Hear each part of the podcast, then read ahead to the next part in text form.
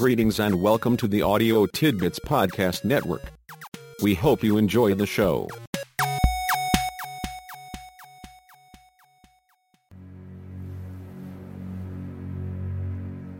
Hey folks. I have some shocking news for you. Whether it is good or bad is your call. The aliens amongst us have managed what I thought was probably impossible.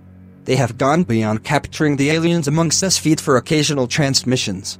They now have full and complete control of the feed and all of the associated facilities. As awkward as it is for me, I am letting you know that I now work for the aliens amongst us as their publicist. My new role is to pass along whatever they think is newsworthy. I am here to announce their new broadcast venture. The feed you are now listening to is where they are broadcasting their new news and music show. Please listen and enjoy their latest production.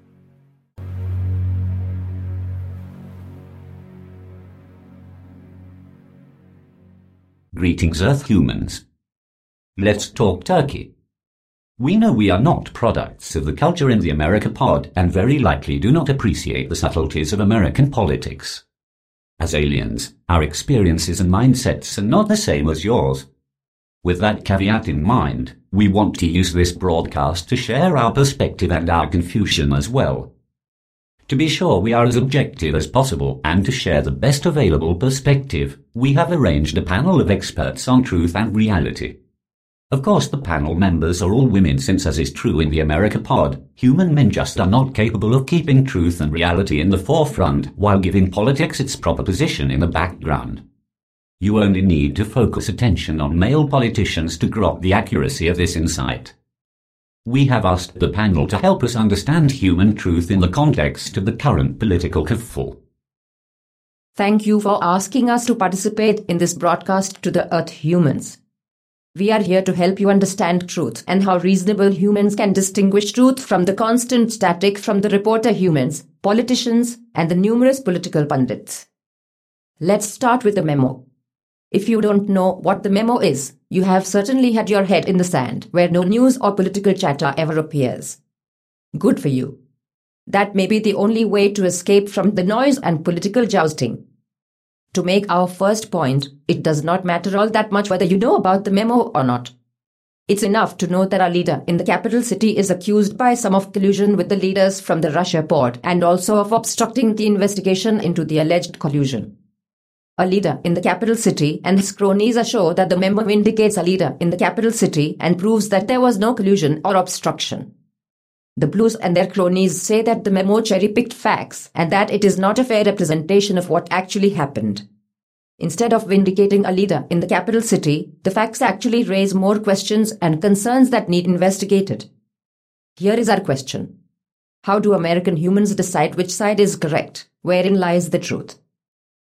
This brings us to the first principle of human nature. Yes, that includes us. Earth humans as well as those of us from the home planet share this quirk of human nature. When it comes time to decide what we believe and we are presented with two quite dissimilar choices, we subconsciously choose to believe what we already believe. If we already believe that our leader in the capital city is an honest, forthright human, we believe the memo is true. We believe our leader in the capital city is vindicated. If we doubt the honesty and forthright nature of our leader in the capital city, we believe that the memo is a fabrication written by politicians who care little about the truth and who only want to protect our leader in the capital city. As you can easily see, it matters very little what the memo actually says. In fact, very few American humans actually know what it says or even care what it specifically says. To summarize our first point, when reality is primarily political, what we believe mostly depends on what we already believe and very little on what is actually true or factual. We believe what we believe and interpret what we subsequently hear as confirmation of what we already believe.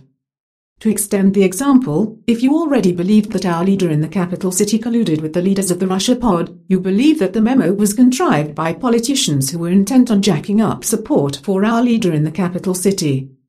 If you believe that the whole collusion nonsense was manufactured by purveyors of fake news who were intent on discrediting our leader in the capital city, you think the memo is solid gold proof of the conspiracy and finally fully vindicates our leader in the capital city. Our second point is that political truth is mostly a matter of perspective. Is the goal of America Pod Politics to work toward a better life for all America humans while avoiding harm to all other Earth humans? Alternatively, is the goal of America Pod Politics to further the interests of America first even if that may jeopardize the well-being of some Earth humans in other pods and may be less than supportive for many America humans who are unable to keep up? We want to point out that the options are not black and white. The choice is not limited to just these two perspectives. Our point is this. It is human nature to divide choices into good and bad, right and wrong, me first or you first. We like to behave as if life, living, and politics are all zero-sum games. For me to win, you must lose. For America to come first, all other pods must finish second or even further behind. For me to be right, you have to be wrong.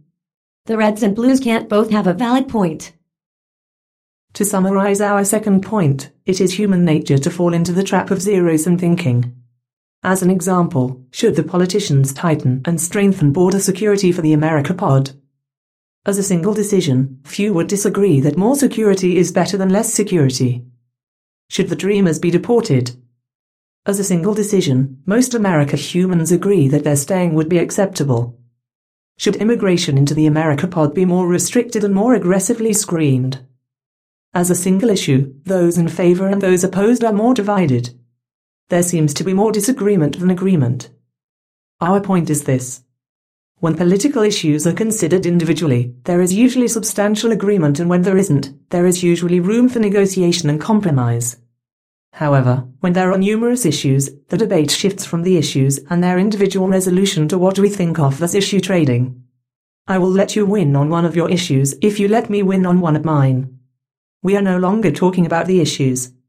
Instead, we are talking about politics. Our leader in the capital city is a master at playing political hardball. He quickly reduces most important decisions to a zero-sum game, to I win and you lose. It's a giant poker game. I'll put up a few hundred thousand dreamers and sweeten the pot with a few hundred thousand more humans who are eligible to be dreamers. My ante is 1.8 million humans who will need to be deported if you don't ante up my wall on the southern border, a lot more border security, serious increases on restrictions on immigration, and anything else I come up with as our negotiation progresses. As we see, when the issues are commingled, we move beyond right and wrong, outside of what we believe or do not believe. We are deep into the business of politics, the business of government. For this round, our brilliant leader in the capital city has defined the political game for everyone. He has personalized the contest. From his perspective, it reduces to who wins, and he is determined to win. That brings us full circle. What you think about this transition from human reality to political hardball depends mostly on what you already believed. If you believe that our leader in the capital city and his cronies are right and have been right all along, you are rooting for the Reds. If you believe that our leader in the capital city and his cronies are wrong and have been wrong all along, you are rooting for the Blues.